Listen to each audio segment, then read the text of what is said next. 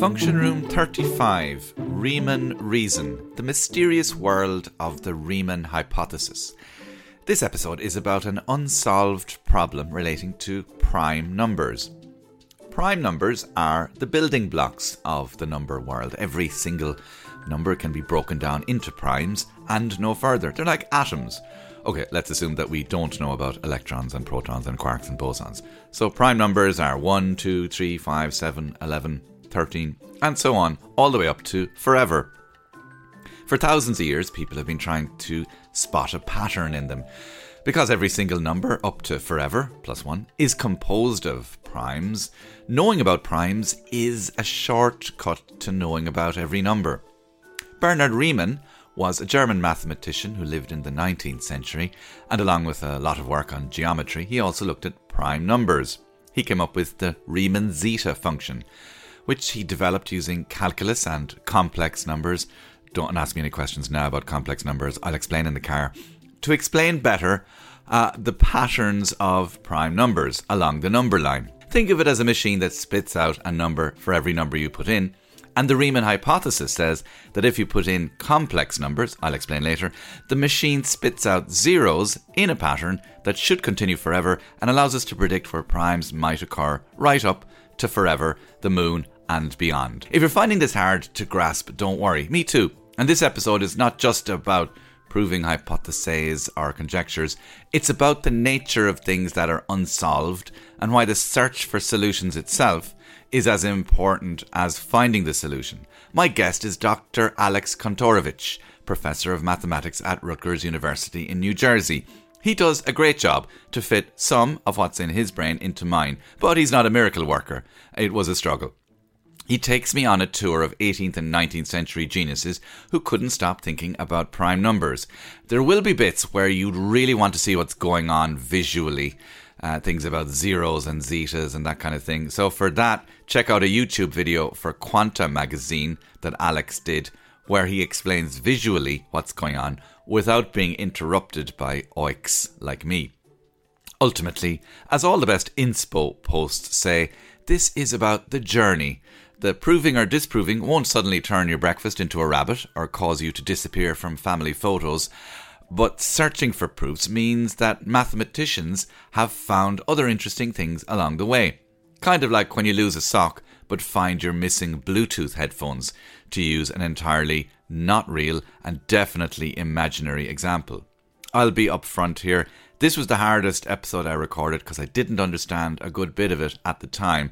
So I had to read up a little bit afterwards. And you'll hear me kind of butt in, in the edit, with some simple explanations of things that I didn't understand properly at the time. And I didn't interrupt at the time because I didn't know what question to ask and I wanted to appear smarter than I was. You know, a tale as old as time.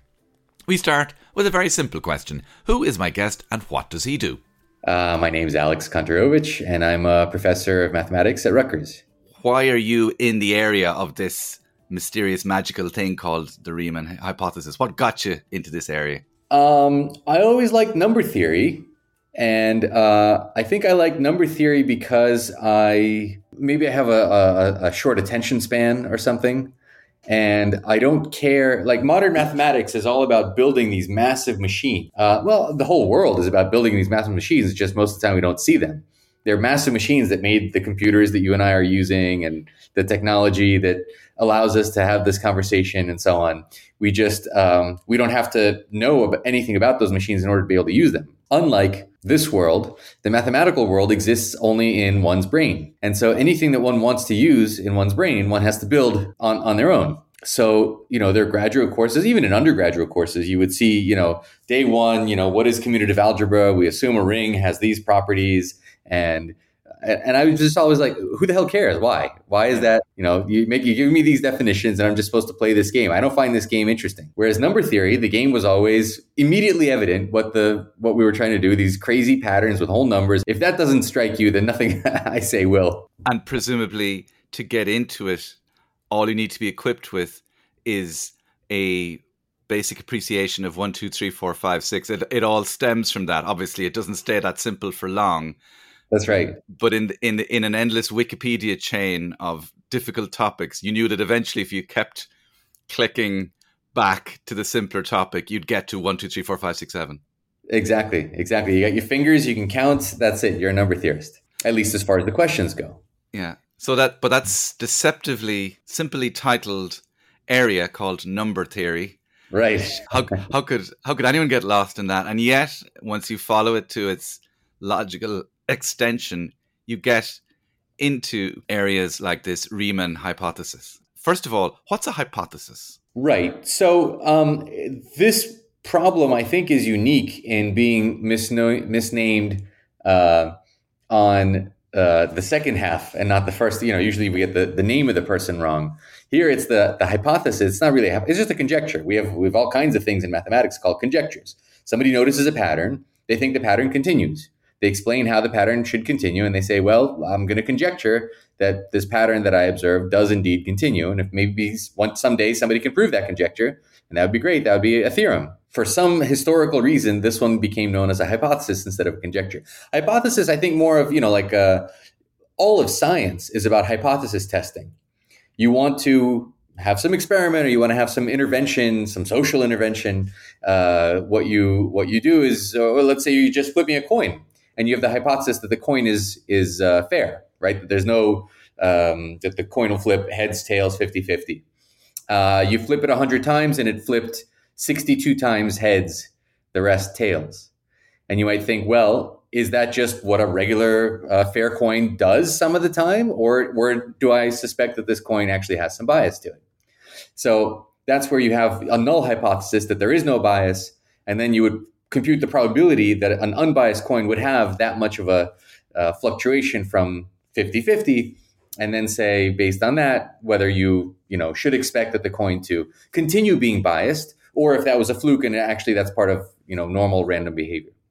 So that's what I think of as a, a hypothesis is something you test. The Riemann hypothesis, well, I, I suppose you we've tested the hypothesis as a hypothesis. No, it's just a conjecture. It's just a, a funny historical word that everywhere else in mathematics is called conjecture. And somehow it has this extra mystical uh, flavor around it for being a hypothesis.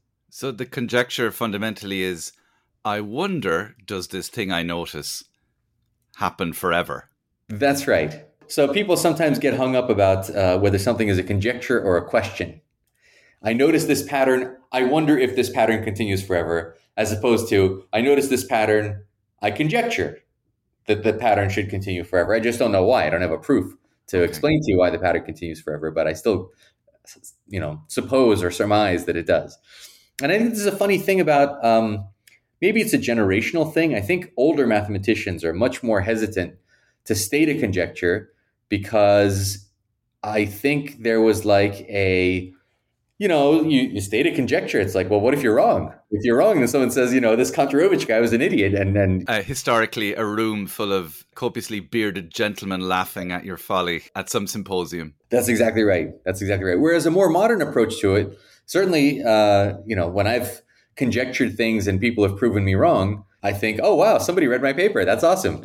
yeah, yeah, it's just so good to I'm, feel I'm, seen. exactly, exactly. So I'm much more loose about uh, stating conjectures as opposed to questions. Okay, so some uh, semantics aside, uh, yes. we are talking about something in number theory, this Riemann hypothesis or conjecture. Yes. And the reason it's storied, first of all, there's money in it if you solve it. Now we're tiptoeing about wh- around exactly what is it. We'll get to that. But yes. It's one of those things that people are offering money for. That's right. Way. Although it's probably the hardest way to make a million dollars. Yes. In the on the world. So this is the Clay Inst- Mathematical Institute. Is that right? They're offering That's a million right. dollars. That's right. Even though half a lifetime's work would probably earn you a million dollars in even at subdued academic wages.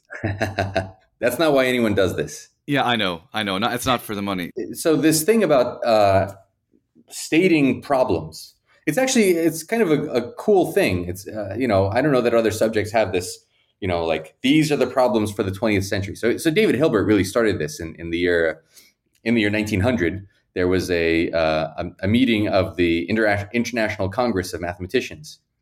And uh, Hilbert gave some like good chunk, good number of problems. The number one on the list was the Riemann hypothesis. Now, the, the prime number theorem, which I will presumably get to in just a minute, was just solved like three years before that.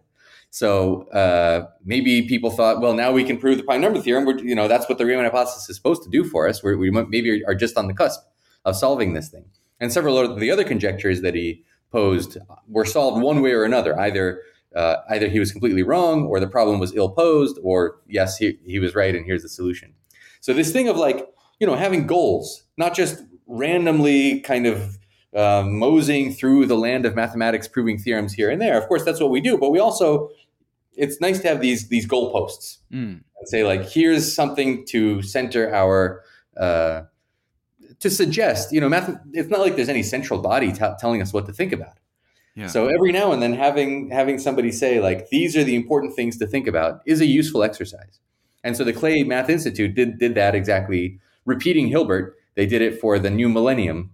And uh, there's only one problem that is common to both Hilbert's list in nineteen hundred and the Clay list in two thousand. And that's, of course, ours. It, it is nice, isn't it, that uh, that you define a planet's goals in a particular area. It must be quite a unifying thing for the mathematical community to have targets set. I do know that there's these eight or nine truths I might search for as well, too. Yeah, it's a really good question. I mean, um, how much research on those problems got done because they were marked as problems? I don't know. My guess is they were already very important problems at the time they were marked anyway, and people worked on them or didn't work on them based on what tools they had at hand and what ideas came to them and what conferences they went to and what their cultural milieu was. You know, it's, it's very hard to say that that act was really did anything. On the other hand, you see people going through life never having sort of a vision for what they would like to achieve. And uh, it doesn't always turn out as well as it could have had they sort of said, like, what do I envision my, you know, five years from now? What would I like to to accomplish? Of course, this is exactly what we do for the National Science Foundation. Every every couple of years, we write a new grant proposal and we say, this is what I think will happen in the next five years, and these are the theorems I'd like to prove. And then you look back at the last grant proposal you wrote five years before that, and you realize you did none of the things that you said you would, and yeah. you did the things you never even you couldn't have dreamed of five years ago. So these exercises are useful uh, insofar as to drive your mode of thinking, even if it doesn't work out. You know, you, you just shouldn't be meandering aimlessly. You should have a goal. Even if you don't reach that goal, you might find something much more interesting than that goal. But you should still have a goal. It's almost like they're diseases we need to find the, the cure for. In a, yes. In, in with it, you know.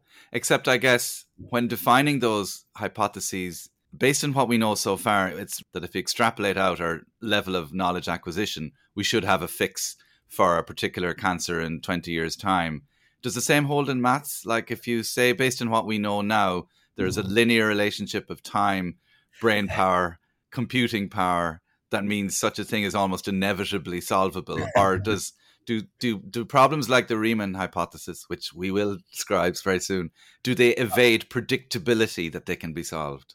You know, I, I always thought Moore's law was this absolutely crazy. You know, that the speed at which uh, tra- you know how many flops or transistors, the number of transistors we can fit on a chip, and so on. That that. The, the rate at which we we will double our capacity, and and the fact that we've stuck to it for you know forty years or something, um, you're predicting miracles.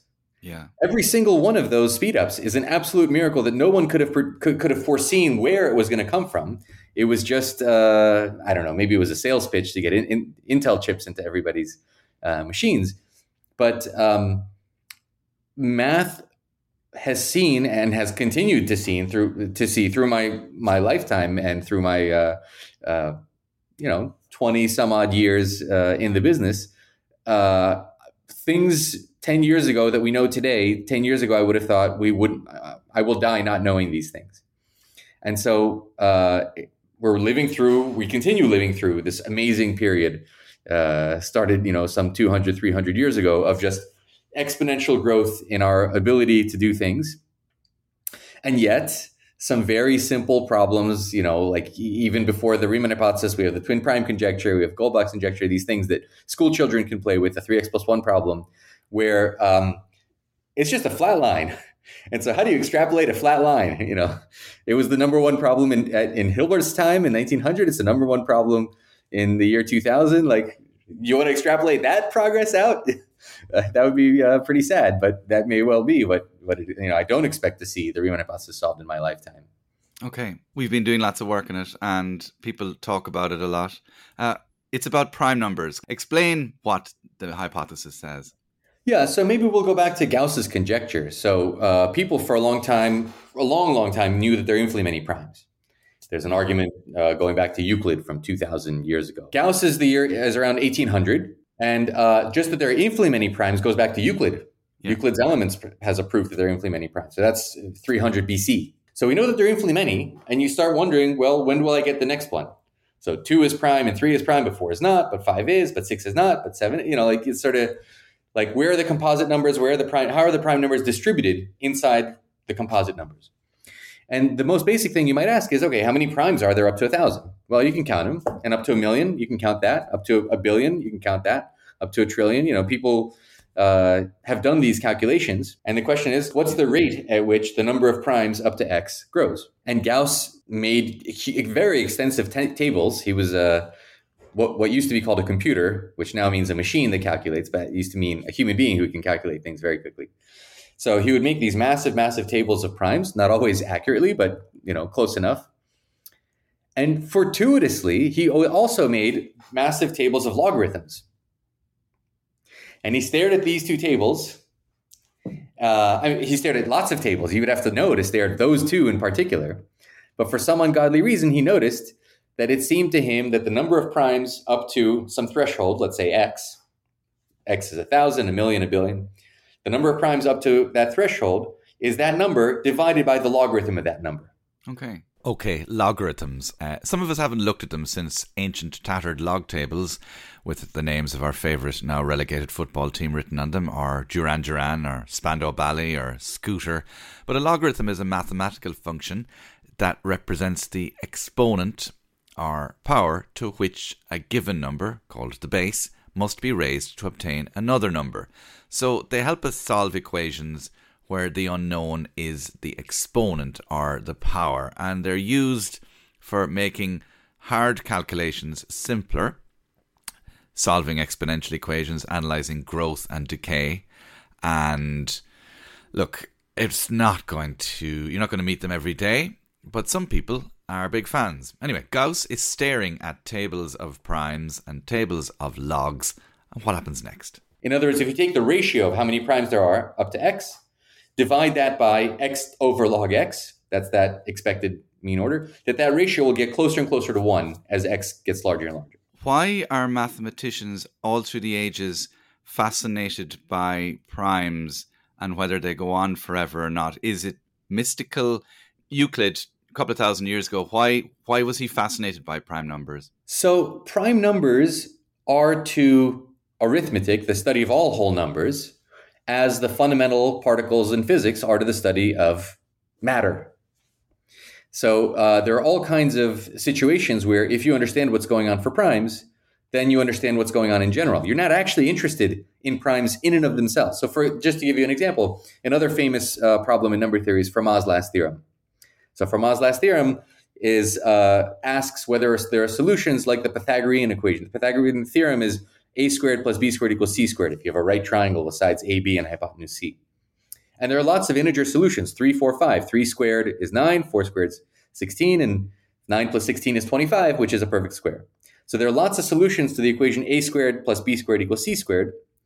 And Fermat famously wrote in this margin uh, that a cubed plus b cubed equals c cubed has no solutions in the integers. And a to the fourth plus b to the fourth equals c to the fourth has no solution in the integers. And a to the n plus b to the n equals c to the n has no solution for any exponent n greater than two.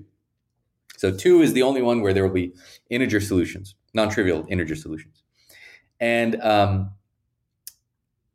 the first thing that people noticed is that it's enough to answer Fermat's riddle only when the exponents are prime. All you have to solve is a to the p plus b to the p equals c to the p has no solutions. And if that's true, then it will also be true for all exponents, because uh, all exponents are combinations of, of primes by the unique factorization. Every number is uniquely factored into, into primes. So it's not that we care about primes necessarily in and of themselves. Eventually, we do start caring about primes in and of themselves once we understand their power. But initially, we just we just want to solve equations, and maybe we want to solve equations with integer entries or with rational entries. This started in earnest uh, in work of Diophantus about three hundred A D, so six hundred years after Euclid. But already Euclid understood that there's something very important about these these fundamental building blocks of multiplication. They can't be divided. They're the atoms. Um, exactly. We can we can do a lot with these building blocks and make and solve other problems. Exactly. Exactly. And then the other question I had is when Gauss is looking at his tables, and I always have huge respect for these people who must have labored in bad light and with, you know, smudgy ink and thousands of numbers in front of them. And I often marvel at how big the sheets of paper I must have had, because they're not scrolling and they're not fi- file save as, they're opening books and all that. But yeah. He's looking at these, the fact that he noticed the similarity between the way the primes increased and the way the logarithms increased.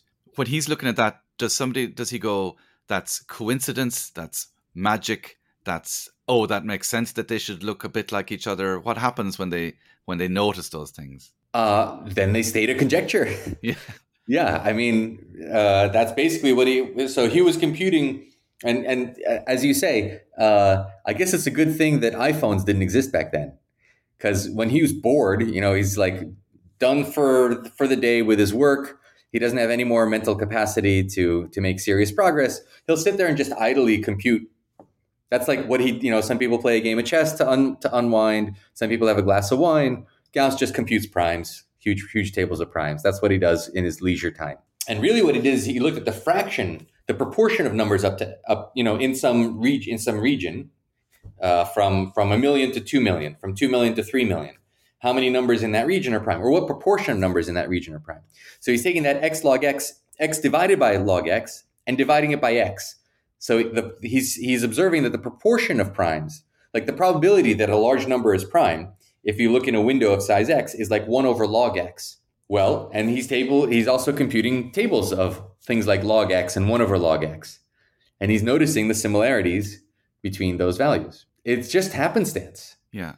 And then he said, I think these things look look right. I, I computed them out and, and I noticed this pattern, and I think the pattern continues. And Riemann explains that Gauss's conjecture would be true if only you knew this thing about the Riemann zeta function. So really the first person to, I would say, give birth to the field of analytic number theory. So number theory is like, you know, we have these discrete numbers, one, two, three, four, five, and then we have the primes inside of them. This is like combinatorial. Uh, there is no calculus. There's no limits in any of this. Why should there be? This is one of the things that um, makes me so excited to study number theory. There's no rules. Uh, the universe tells you what tools are the right tools to use on whatever problem it is that you happen to have in mind. So if you're looking to understand the distribution of prime numbers, it turns out that the tool that you should be using is this thing called a zeta function. Now, the first person to make that observation is Leonhard Euler. So Euler in the in the seventeen thirties uh, is trying to solve something called the Basel problem, uh, which there's a whole long history about. Maybe we don't we don't want to go into, but he's the first one to start playing around with these series. Yeah. Series is uh, reciprocals of numbers to powers. So like uh, one over one squared plus one over two squared plus one over three squared, you know, one over like one plus a quarter plus a ninth plus a sixteenth plus one twenty-fifth and so on. The Basel problem was to determine what that number is. And it turns out this is what Euler instantly got world famous for. He was having trouble getting a job before that. He, he had to ship out to Saint Petersburg just to, uh, he couldn't find a, a job in Switzerland. And, um, you know, the, m- many academics can uh, yeah. sympathize with job that. Job security is long history. Exactly, exactly. So he he eventually answered the this Basel problem, which is that the, the sum of reciprocals of the squares adds up to pi squared over six. Like, on what planet is yeah. that what it adds up to? But that turns out to be the case, and, and Euler, first of all, figured out that that's what that number was. You can compute a whole bunch of digits.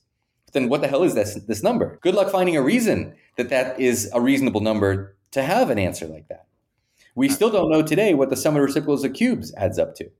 one plus one over eight, eight is two cubed, plus one over uh, twenty-seven, which is three cubed, plus one over sixty-four, which is four cubed. You add those numbers up, there's nothing. There's no, we, we still don't know if that number, we the conjecture there is that that number has no meaning. The meaning of that number is the meaning of that number.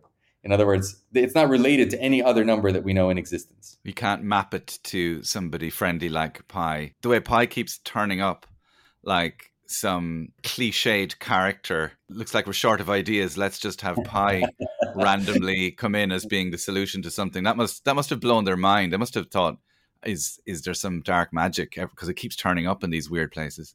For sure. There's a good reason that Euler's star, you know, immediately jumped at, at that moment, at that moment that he identified this this series as adding up to pi. I mean, that's, you know, pi squared over six, but it, the, the, the pi is sitting there. It's not thirty-seven over square root of two or whatever, right? It's there's there's pi. There's like, this this is deep. This is deep stuff. Um, right. So so the next, not immediately, but shortly thereafter, Uh, one of the next things Euler managed to prove using this theory of series where you have reciprocals of numbers raised to powers, he was able to prove using something called the Euler product formula. It's a little uh, technical. He turns, he converts a sum into an infinite product.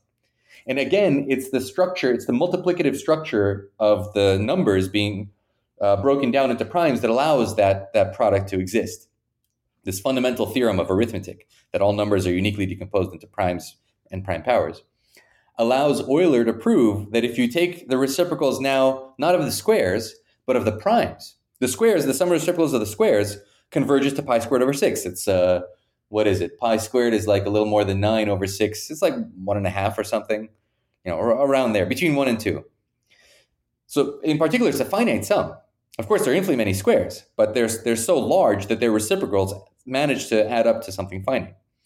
Um, if you take the reciprocals of the primes, one over two, plus one over three, plus one over five, plus one over seven, plus one over eleven, plus one over thirteen, that series, Euler manages to prove, diverges. So that series goes on to infinity. So it's a new and crazy proof that there are infinitely many primes. We already know there's infinitely many primes. Euclid proved that two thousand years before. But now we have this crazy proof, and that proof uses ideas from calculus. Okay. The continuous is somehow interfering with the world of the combinatorial discrete prime numbers. So all these dots on the number line have joined up to be a to be a straight line or a curve or whatever. Exactly. Yeah. What the hell does straight line? What the hell do straight lines have to do with these these goalposts? These these picket fence numbers. So, so that's the birth of analytic number, using techniques from calculus to study number theory. And again, uh, you know, now we have tools from dynamics and representation theory, and general relativity is telling us something about prime numbers. Like, this is why at least some number theorists love uh, number theory. As I said before, I, I don't like just building big machines for no reason. Number theory is an excuse to build huge machines. We have lots and lots of big machines that people have to build in their brains. But for me, it was always very well motivated why I'm building this machine. I have this very concrete problem. I understand why that's a cool problem. I have to build this machine in order to solve that problem. You build the machine, you solve the problem, you go, that was so cool. That's that's modern math. So Euler was the first one to introduce techniques from analysis to study number theory. So it's already in the milieu, in, in the air, in the uh, people are people are aware that there are techniques for getting information about these discrete prime numbers from continuous considerations, specifically involving these zeta functions, zeta type functions. So why isn't this called, the, the function is called the Riemann zeta function, but Euler used it one hundred years before. Why Riemann? It's because Riemann created a completely new function, and it's a function that takes complex values. Aha, complex numbers. Look, I'll do an episode about this in future. Uh, but you may have found even the mention of complex or imaginary numbers gives you some sort of trauma on remembering them, and they gave you the willies in school, and it was all about the square root of minus one and iota, and it looked like people were just making it up as they went along. For now, just think of them as a number which, instead of lying on a number line, lies in a two-dimensional space, in a in an area, in a in a plane. They're useful because they help solve problems in physics and maths uh, where geometry is complicated, or it's to do with motion or heat or electricity or even relativity, where lots of things change and are changing constantly, and your normal everyday numbers are just not going to work. You need some heavy-duty steel-toe-capped numbers, and those are complex numbers, and steel-toe-capped is a technical term, I promise. Anyway, I think it's time for an ad break. Uh, join us after the break where we go really into it, as if we weren't already into it, but it's too late to back out now. Okay, we're back. Alex is about to tell us what Riemann did next. It's because Riemann created a completely new function, and it's a function that takes complex values. So this was a really radically new thing. In the eighteen, early eighteen hundreds, people started to grapple with calculus where the inputs are not real numbers. The inputs, you know, people study calculus, the, the input's a real number and the output's a real number, and that, then you can graph it on a on a curve uh, when you're thinking about a function. Function taking real values, uh, taking in real values, giving out real values. And Riemann is one of the founders, along with Cauchy and several other people. At the time, people people had just discovered the complex numbers as a number system, uh, not long before that. And uh, so then they say, well, can we do calculus with this? And people had developed enough calculus on these complex numbers to understand some, some very deep facts about complex analysis. And Riemann realized that there's a, a way to construct a function which can take a complex argument in, for all complex values, all but one, doesn't matter, um, that agrees with this series function in a certain region. In a certain region, it's the same as the function that Euler was studying. Euler was only looking at the real-valued uh, inputs, but now we can look at all the complex valued inputs and complex valued outputs. And what he crucially observed is that this function will have some zeros, right? One of the things you, you ask about a function is, where does it cross the x-axis? Where is it zero? Of course, now it's not the x-axis anymore, because now we have, you, you can't even draw a complex valued function. It has two dimensions of inputs and two dimensions of outputs, so you need four dimensions. Nobody will be able to just draw that. But never mind, it's still a notion of zero, the function hitting the, the value zero in its output, where what input gives you the value zero. And he starts studying this. And um, there, so there's something called the critical strip, which is this strip in the complex plane where these non-trivial zeros uh, are known to exist. And the zeros are important because in this context, why? Well, that's the that's the magic of it. He realized that the, the zeros, where these weird Uh, where this function happens to vanish, has a direct impact on the location of prime numbers. Okay. Again, because another one of these worlds colliding situations where two, are they, on the face of it, unrelated things that happen to match? To really explain the reason why they match, you need a course in complex analysis. You know, sound was a mystery for a long time.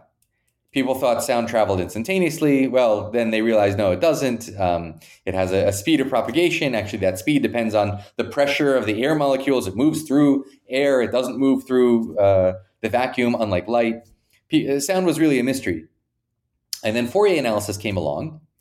And uh, whatever uh, vibrations my vocal cords are doing right now, the computer is converting into sine waves and cosine waves, sending just, just the amplitudes and the Um, uh, and the wavelengths and the frequency. If you have the frequency and the amplitude of a whole bunch of waves, you can decompose the sound my voice is making, send those numbers from my computer to your computer, and then your speaker is reconstructing those sound waves and superpositioning them, and that makes uh, makes it possible to send my, my voice across. So the amplitude and the this decomposition into amplitudes and frequencies is the harmonic analysis of sound.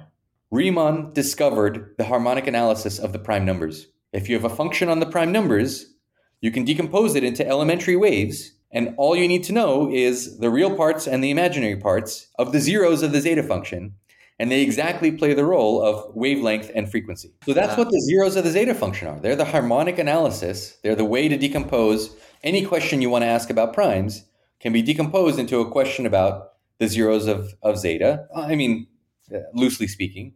And if you can say something about the zeros of zeta, you get back an answer about the primes.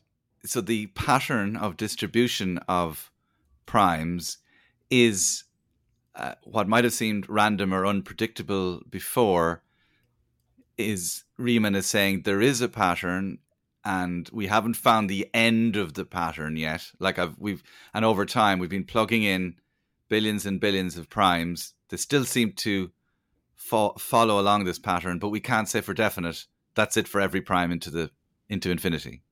That's right. That's right. So so Riemann made two startling observations in this memoir of eighteen fifty-nine. Uh, one is that, so as I said, he, he knows that the non-trivial zeros are in a strip. And he says, if you can show that there are no zeros just on the boundary of that strip, like for all we know, there's some zeros, you know, somewhere in the interior, but there are also some on the on the end, on the boundary where, where the strip ends. He says, it's enough to show that there are no zeros on the boundary of this strip in order to prove this conjecture of Gauss, that the number of primes, that the proportion of primes of size x is like one over log x. And by the way, natural log of x with to base e. What the hell does e have to do with primes? Yeah. So again, the, you know, not not not only does what, what the hell does log have to do with it, but what what does e have to do with it? Just like pi and turning up in the plot. Exactly. So uh, so Riemann pointed the way to solving Gauss's conjecture, even though he himself couldn't do it. He said, if there are no zeros on this this boundary, which was proved in eighteen ninety-six. So we do have a proof of the prime number theorem. We've solved Gauss's original conjecture, you know, guided by Riemann's goalpost. Riemann said, like, this is what you should be working on. You should be showing where the zeros of the zeta function are. But Riemann even said more. There's a symmetry across the middle of this strip where the non-trivial zeros lie. And he says, actually, not only are there no zeros on the edge, there are no zeros anywhere except right in the dead center. And if that's true, then if you think of the harmonics, like every harmonic is uh, is an instrument in a symphony. Each uh, what, these are the French horns, and these are the clarinets, and these are the the bassoons, and so on. They're all they have different frequencies, but they all have exactly the same amplitude. They're contributing literally the same. Uh, th- there's this unity in the in the symphony where every instrument is playing ex- at exactly the same volume. Yeah. So that's this miraculous uh, statement.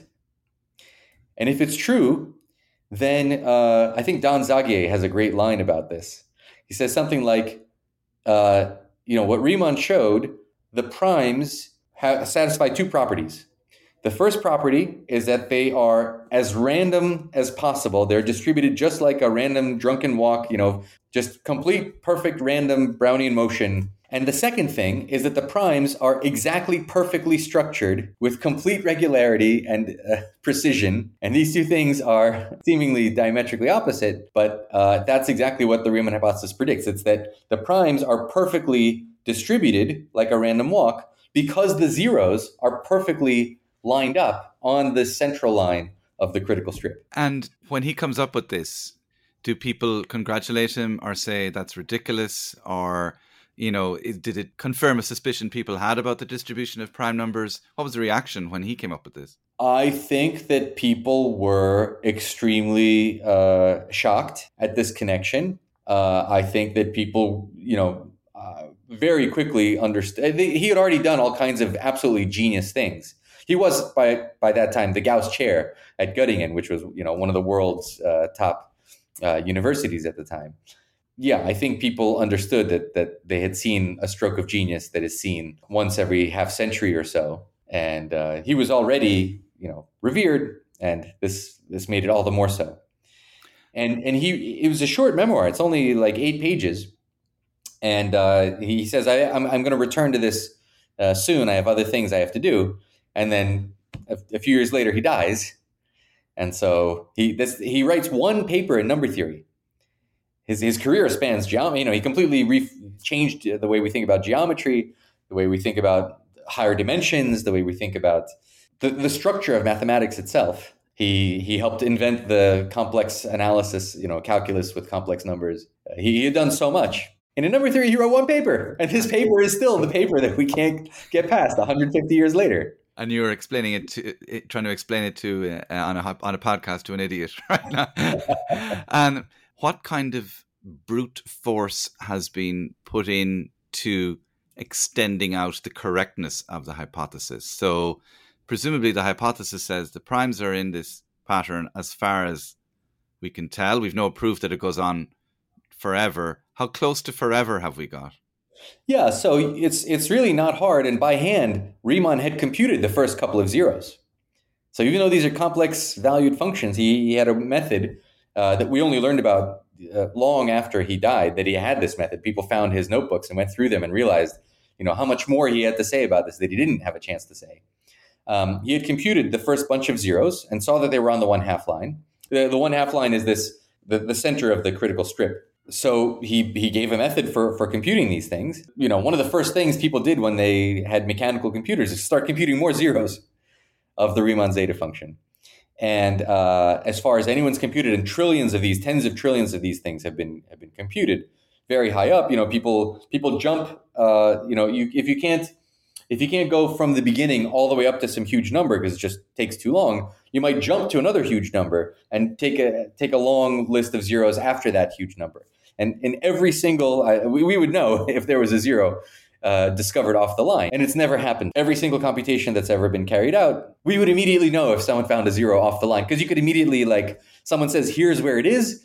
And you open up your computer and you look and you're like, holy crap, there it is. There's a zero off the line. Riemann's hypothesis is done. And uh, game over for, for this beautiful symphony. That's never happened. A lot of things you hear said these days. One of the simplest questions to ask is, how do you know that you're wrong? What would happen that would tell you that you're wrong? And if there is nothing that would tell you that you're wrong, then you have a religion and not a science. Yeah. If there's nothing I can say, if there's no evidence I can present that will, uh, that where you'll go, you know what, you're right, I'm wrong, what I said was nonsense. That's what I love about math. The, you know, the good conjectures, the good things to work on are all falsifiable. And the Riemann hypothesis is particularly falsifiable. Something's either on this line or not. Every single one of the zeros is on the line, or there's a single one that's off. At least, at least one. Give me a single place to look where you say that the Riemann hypothesis is false. I'll look there. I'll compute. If I see that there's a zero off the line, uh, I don't know. I don't know if you get a million dollars for that or not.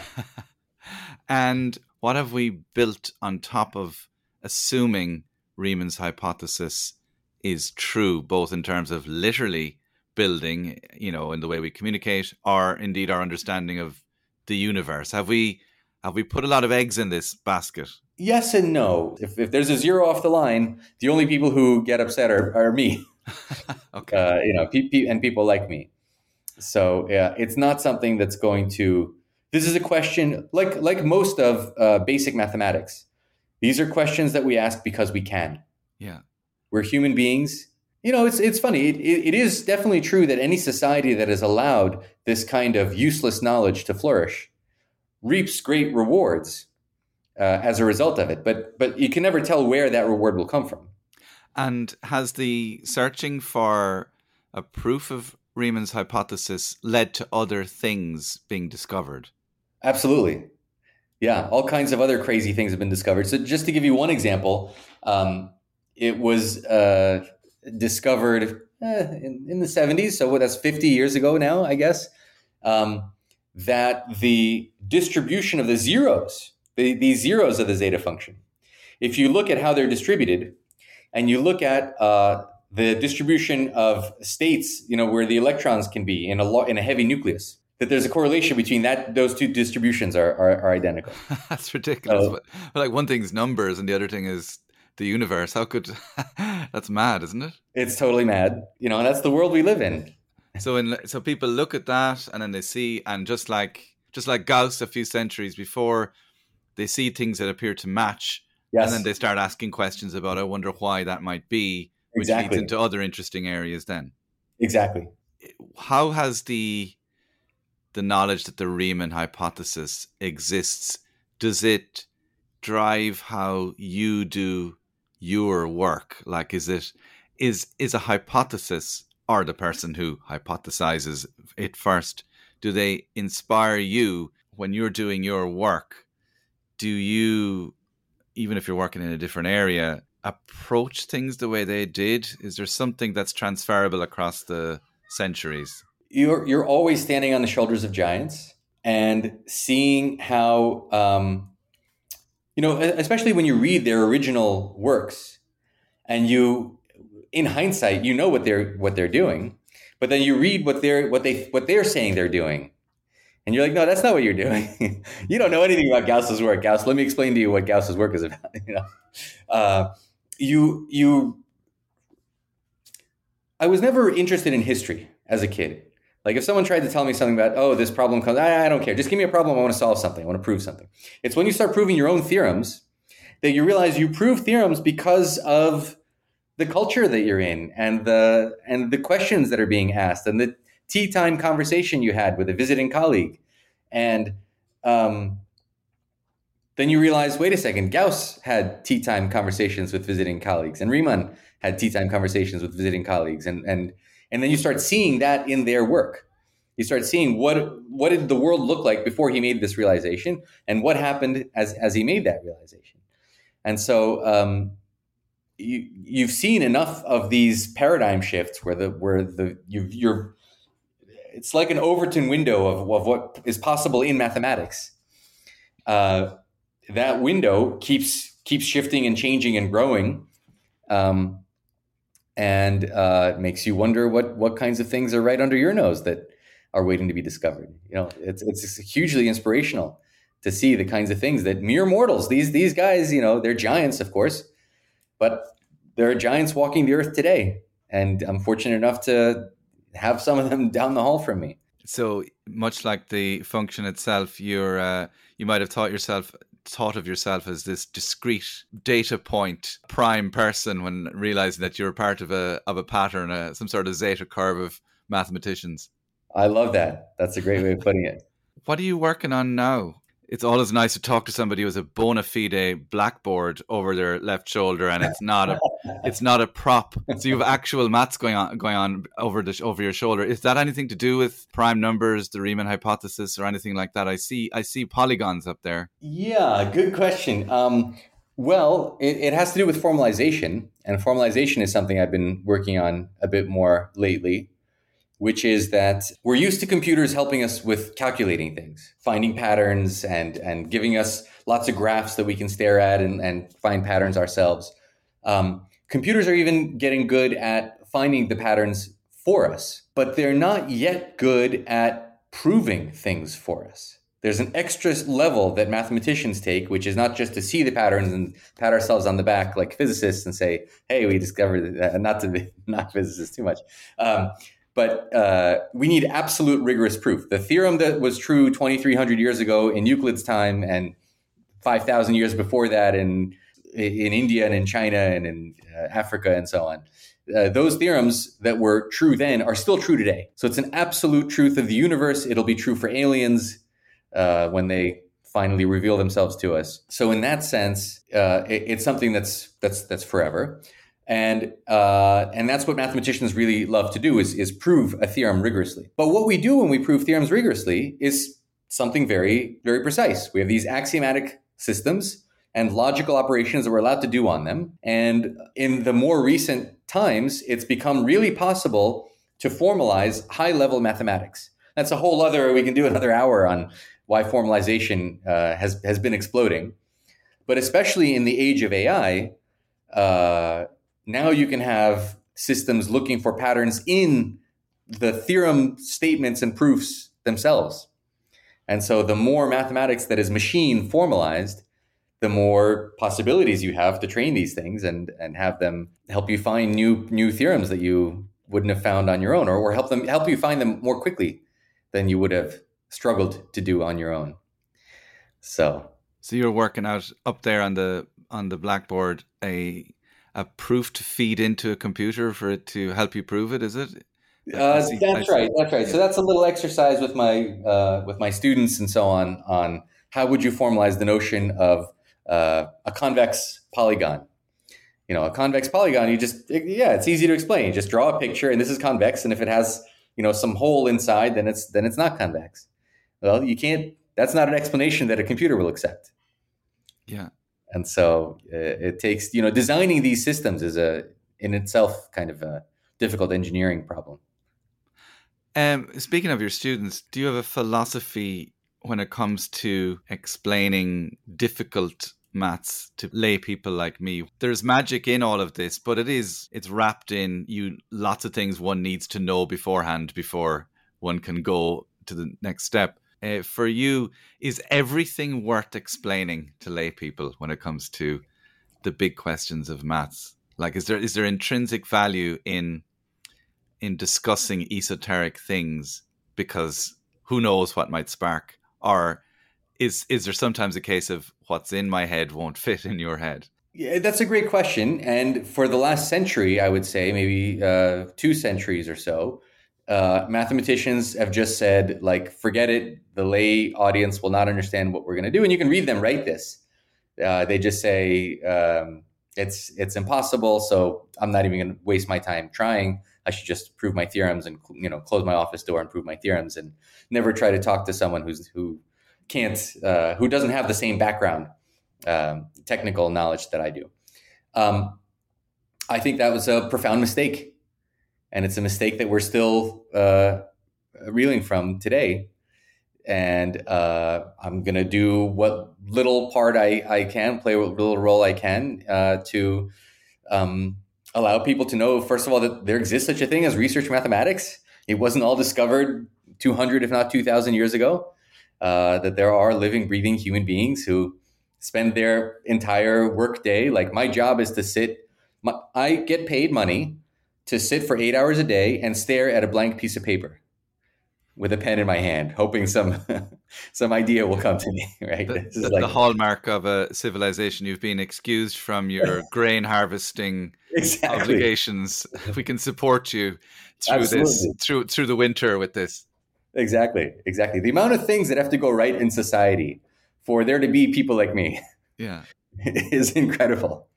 Um, but they do exist, and uh, and they're not all, you know, incapable of, you know, what's the, uh, I'm telling a joke to a professional comedian, uh, a, a um, an, an introverted mathematician looks at his shoes when he's talking to you. An extroverted mathematician looks at your shoes.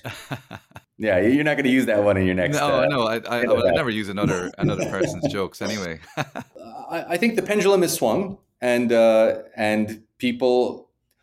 There was a time when professional mathematicians would say, "Oh, you're you're one of those popularizers. You're like wasting your time on this stuff. What you know? What are you trying to accomplish here? Why don't you sit down and prove a theorem?" And that uh, I think these days people, you know, serious mathematicians uh, understand the need for this kind of, of work. Of course, I don't uh, take every request, but I, I do see it as a as a, a role I can play, and it's something I enjoy. You know, I uh, it's it's not easy to think about these things uh, in a way that can bring um, the essence of it down to something that you can, at least by analogy, uh, describe. I would say that's completely different from what I do with my students. For my students, you know, we're just having a casual conversation. I'm not trying to get you to be able to compute these things. Yeah. With my students, they have to compute. They have to know the, you know, they have to know what the theory is. They have to know the definitions. They have to know what the theorems are. They have to know how to prove those theorems, and they have to be able to compute the answers as a result of those theorems. That's more mapping out where their um, where their knowledge base is, and if their knowledge base is in a certain region, uh, if I start telling them things that are inside their knowledge base, maybe they'll it'll become even a little clearer. But it's not growing their their understanding. If I start telling them things that are way outside their knowledge base, they also will not grow. So it's it's right here on the boundary where I, when I'm talking to a student, I'm always trying to understand where that boundary is.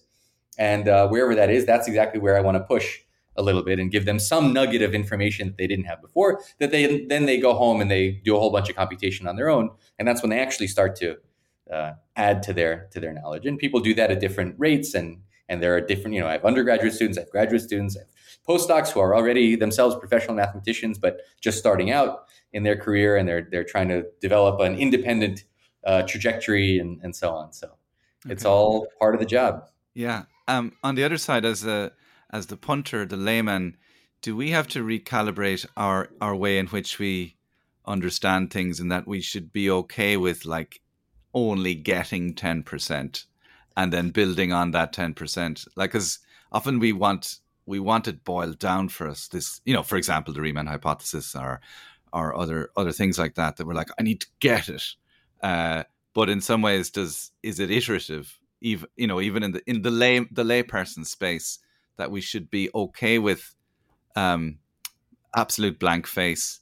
Second time you hear it, knowing something. I mean, I always compare it to the first time we went looking for a buggy before our first baby was born, and just the panic of knowing nothing but maybe the second time we went to the bogey shop knowing a little bit more. Yeah, um, you know, I, I never make, my my philosophy is always like it should be a voluntary exchange. So I never insist that my audience must now go and study Riemann's memoir on the, you know, like anything like that. People should get out of it what they want. Of course, I, I, I do hope that some fraction of people who listen to things that I say are somehow inspired by it to go and study their, to go back to their, you know, uh, pre-calc homework, if that's what they're working on. And maybe they'll they'll just say, okay, I, I have to slug through this, which is a little annoying and a little like, I don't really know why I'm doing it, but but I have at least my sights set on the possibility of there being a future in which this stuff is real and exciting and, yeah. and interesting.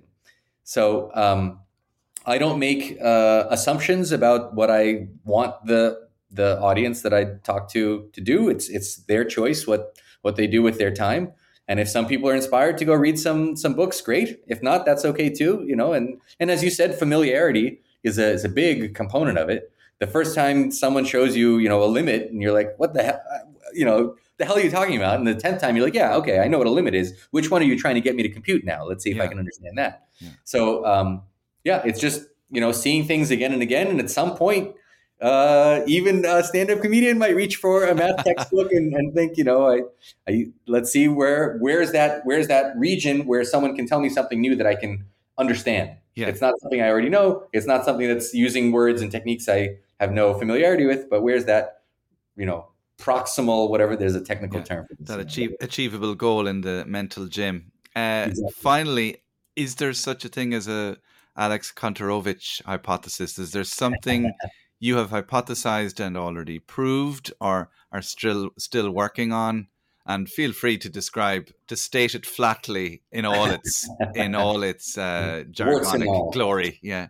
Uh, you know, there there's some theorems I'm very happy with. Uh, I guess they were conjectures when I first started working on them, whether they were conjectures of other people or or, or my own.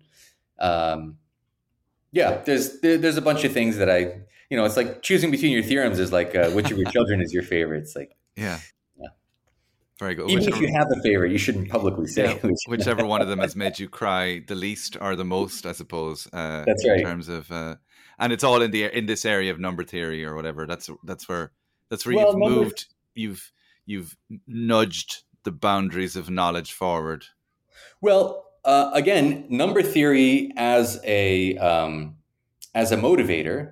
And then that number theory turns into non-Euclidean geometry and turns into dynamical systems and ergodic theory. And turns so so where I actually nudge is those places, but it's in the service of some number theory. It's often, it's not always, it's not always clear how it's in the service of something, but it is often in the service of some long, long, faraway goal that has something to do with number theory. Okay. All right. Uh, and you'll be at this forever, I presume. You're, you're... They'll have to take me uh, out of this office kicking and screaming and... Yeah. Yeah. Very good. Good. All is As good they talk- said of Euler, he, he ceased to compute and ceased. Okay. Well, uh, make sure that you always have a plentiful supply of that blank sheet of paper uh, for continuing to compute. Uh, Alex Kontorovich, thank you so much for coming into the function room. Uh, best of luck in whatever you hypothesize or conjecture next. Thank you so much. Thanks for having me. That was Doctor Alex Kontorovich there. Lots to think about from the professor of maths at Rutgers University in New Jersey. I hope he didn't mind having to decant some of what was in his head into mine, but I'm glad it's in there now.